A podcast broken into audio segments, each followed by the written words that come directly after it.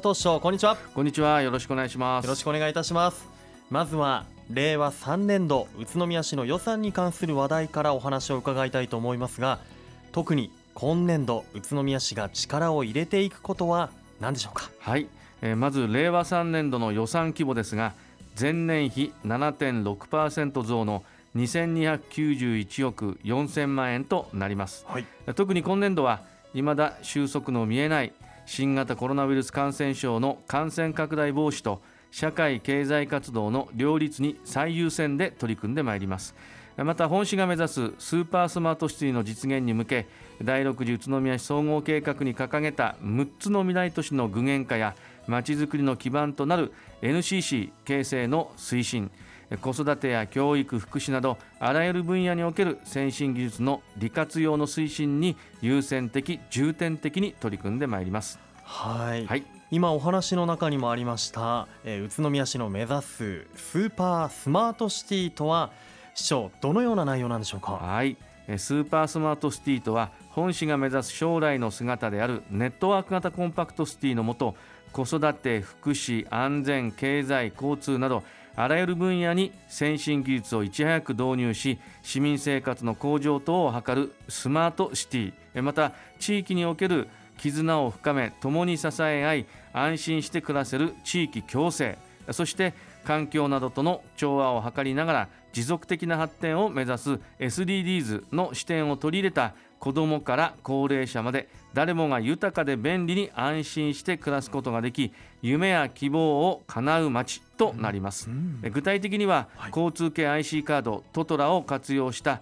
高齢者の外出支援やバスの上限運賃制度の導入など、誰もが移動しやすい環境の充実や、すべての児童生徒にひとりいちだいのタブレット型パソコンを導入するなど、子どもたち一人一人の現状に合わせた新たな学びの実現など、子どもから高齢者まで私たちの生活を便利で快適なものとしていくまちづくりに取り組んでいきます。はい、この宇都宮を便利で快適な街にするために、宇都宮市でどのような予算が組まれているのでしょうか。はい、まずは最優先課題である新型コロナ対策でありますが、総額で約ひゃくにじゅうきゅうおくえんを見込み、ワクチン接種や ピーシーアール 検査の実施など感染防止対策や皆さんの生活を守るための支援の実施、市内事業者の活動を資金面で支援することにより、感染拡大防止と社会経済活動の両立できるように努めてまいります。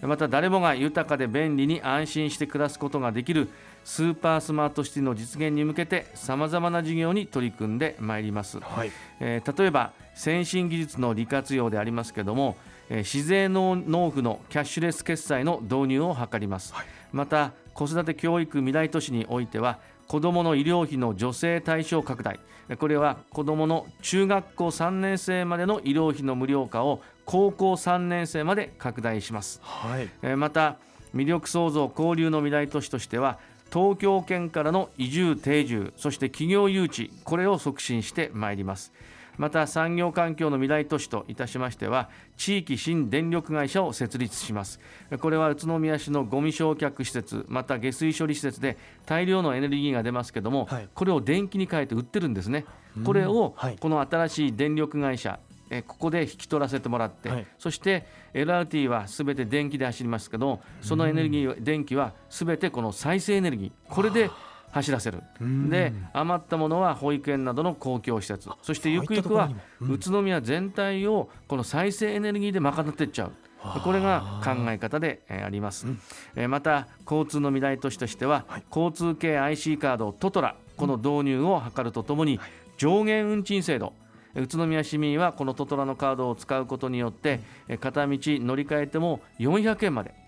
で済むということ、はい、まあ、そういう街を作ってまいります、はい、いや、もうトトラもね、運用が始まって利用しているよ、はい、便利になったねって方もねいらっしゃって、よくそんな声も伺いますけれども、はい、やっぱり誰もがより暮らしやすいということで、こう笑顔がね溢れる街づくり、はい、これからもね、そうですね、あのぜひお願いしたいと思います、はい、えー、そして市長、はい、現在もコロナのワクチン接種についても皆さん気になっているかと思います、はい、宇都宮市におけるワクチン接種の予定はどのようになっていますか？はい、新型コロナワクチンについては確保できるワクチン量に限度があります。国から自治体への供給も順次行われることになっていますが、国の示した接種順位に基づいて接種を進めています。まあ、こうした中、本市では国からのワクチン供給スケジュールを踏まえ、ごがつじゅうしちにちから高齢者に対する接種を本格的に開始してまいります。接種を受けるためには宇都宮市から郵送される接種券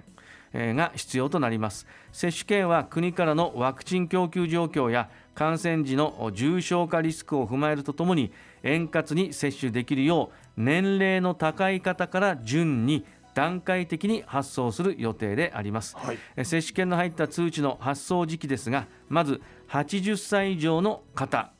についてはしがつにじゅうさんにちから、そして順にななじゅうごさい以上はちじゅっさい未満の方、そしてななじゅっさい以上ななじゅうごさい未満の方、そしてろくじゅうごさい以上ななじゅっさい未満の方について順次発送し、ごがつにじゅういちにちまでには発送を終えてまいりたいと思います。なお、接種を希望される全員分のワクチンが今後順次供給されてまいりますので、皆様方には安心してお待ちいただきたいと思います。はい、わかりました、はい、えー、そして今後の予定と接種会場についても市長教えてください。はい、接種券の届いた方はごがつついたち土曜日のごぜんはちじさんじゅっぷんから予約の申し込みが可能となります。予約の方法は専用のコールセンターへの電話予約か、インターネット上の専用サイトからウェブ予約となります。医療機関や保健所では予約受付をしておりませんのでご注意ください。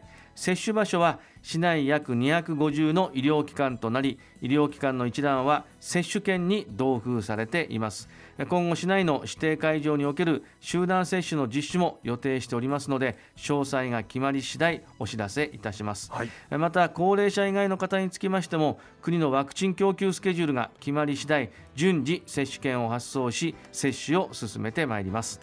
これからまた連休に突入しますが、私たち一人一人の意識が重要ですよね。そうですね、まあ、大型連休を控え、多くの人と会う機会が増えると思いますが、市民の皆様におかれましては、今まで以上にうがい、手洗い、さん密の回避、会食時におけるマスクの着用など、継続した感染予防対策にご協力くださいますようお願いをいたします。はい、引き続き皆さん、うつらない、うつさない行動ともに心がけてまいりましょう。さて、はい、えー、市長、今月も宇都宮市の公共交通について皆さんから質問をいただいていますので、ここでご紹介します。よろしくお願いします。こんな質問です。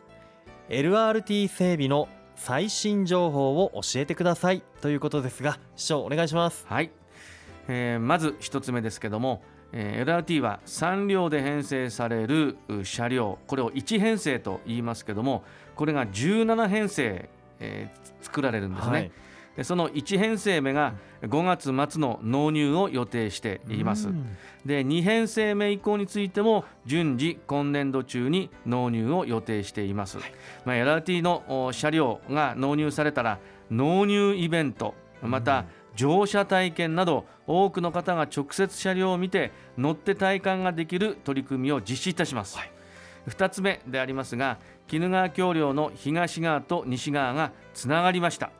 えー、新しく橋を架けるこの西、えー、鬼怒川の橋梁ですけども、はい、東西がつながったことによって、うん、今後は橋梁の渡り初めなど多くの市民が参加体験できるイベントを実施する予定です、はい、もう完成して動き出すと、はい、こういうことできないんですね。そうですよね。ですからもうこれは一生の記念であります。えー、ぜひ今後とも市民の皆さんが参加体験できるイベントというのをどんどん実施してまいります、うん、まあ、陣容の進捗に応じた分かりやすい説明をもしてまいりますので、皆様方にはオープンスクエアや出前講座のほか、職員が常駐し意見交換を行う移動型のオープンハウスの開催、うん、まあ、これは主に地区市民センター等で行う予定ですけども、はい、参加していただければと思います。そうですね。いや、間もなくいち編成目さん両が納入ということでね、楽しみですね、はい、えー、市長、また引き続き最新情報を教えてください、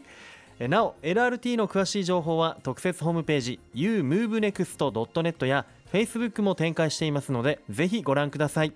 引き続きラジオを聴いている皆さんからのご質問受け付けていますので、お気軽にお寄せください。本日の出演は住めば愉快だ宇都宮、佐藤栄一宇都宮市長でした。市長、どうもありがとうございました。ありがとうございました。